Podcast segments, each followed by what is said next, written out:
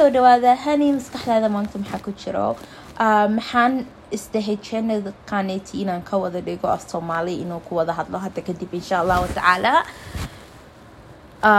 ilaahay hadduuna gaarsiiyo. Awalka hore af english baan ka dhigan jiray bad maxaan ogaaday ma jiro waxyaalo badan oo motivation ah oo af soomaali ku hadlo. Waxyaalo yar english intii intii inaan soo geliyay waa laga yaabaa laakiin badanaa inaan maxaan jeclaan lahaa anigu hadduu inaan kulii af soomaali aan ka wada dhigo. Haddee tahay wax motivationa haddaan ka hadlayo haddee tahay wax caadiya sheeka caadiya haddaan sheekeynayo iyo haddee naqataba bugyaal yar haddaan akrinayo ill make sure maxaan isku dayayaa inaan af soomaali ka dhigo marka hore intaanan keenin.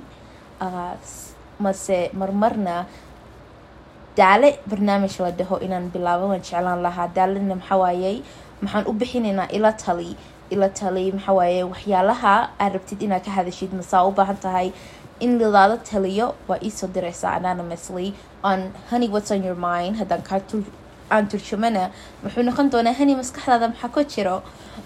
Instagramkiisa waa ku soo diraysaa. Magacaada lama ogaan doono insha allahu tacaala. Waanan waanan ku sheegayaa fikradayda. Dadyaalaha kalena fikradooda way ku sheegayaan by sending a d m.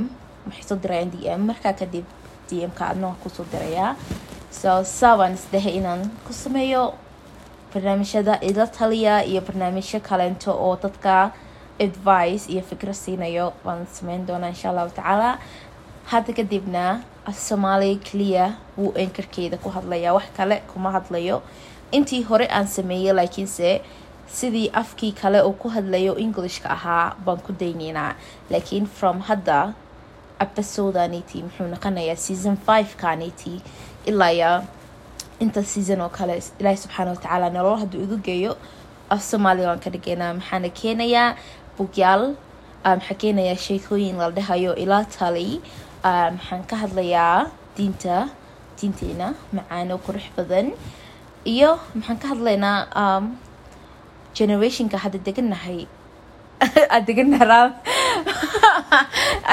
saa u dhahay si saxa ma ahayno laakiinse maxaan ka waday generationkana hadda aan joogno anaka aan ku noolnahay. Kana waan ka hadlaynaa iyo taariikhdii horeba hadda wax yar inaan sheergare wax yar inaan sheergareeyo baan rabi lahaa oo ah wax yar oo saa-id ani io cajabiyey aan ku arkay somali memeska maxaan fi jeclaan lahaa inaan credit siiyo meeshan ka arkay waxaaniti laakiinse english buu ku qornaa so af soomaali waan ku soo qoray. Haddana waan nii saa-id baan ducadaan udu helay.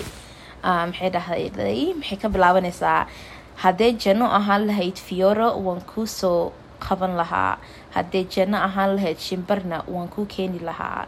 Haddee janno ahaan lahayd gurina waan kuu dhisi lahaa laakiinse janno ma aha meel laakiinse janno maxaa waaye meel oo il ay weli eena arag saa darteeda duco baan ku sameynayaa inuu ilaahay subxaana watacaala meel ku sii balamiyo like reserve reserved for you. So reserved of somalia waxaa lagu dhahaa marka meel ilaahay uu ku sii hayo so maha um so I thought wallahi ducadan is so beautiful. Ducadaniti saa-id baan uda helay si fiican bayna u qurxan tahay qof oo ko like this person wallahi I don't know meeshay ka keentay ducadaniti but somali mimka baan ku dhex arkay and ducadan saa-id saa-id baan uda helay yani um, I shared it with hooyadayda walaalahayda asxaabteyda maxaana jeclaaday uh, meeshan hani maskaxdaada maxaa ku jirana? Inaan ila sheergareeyo ducadaani saa-id baan u jeclahay.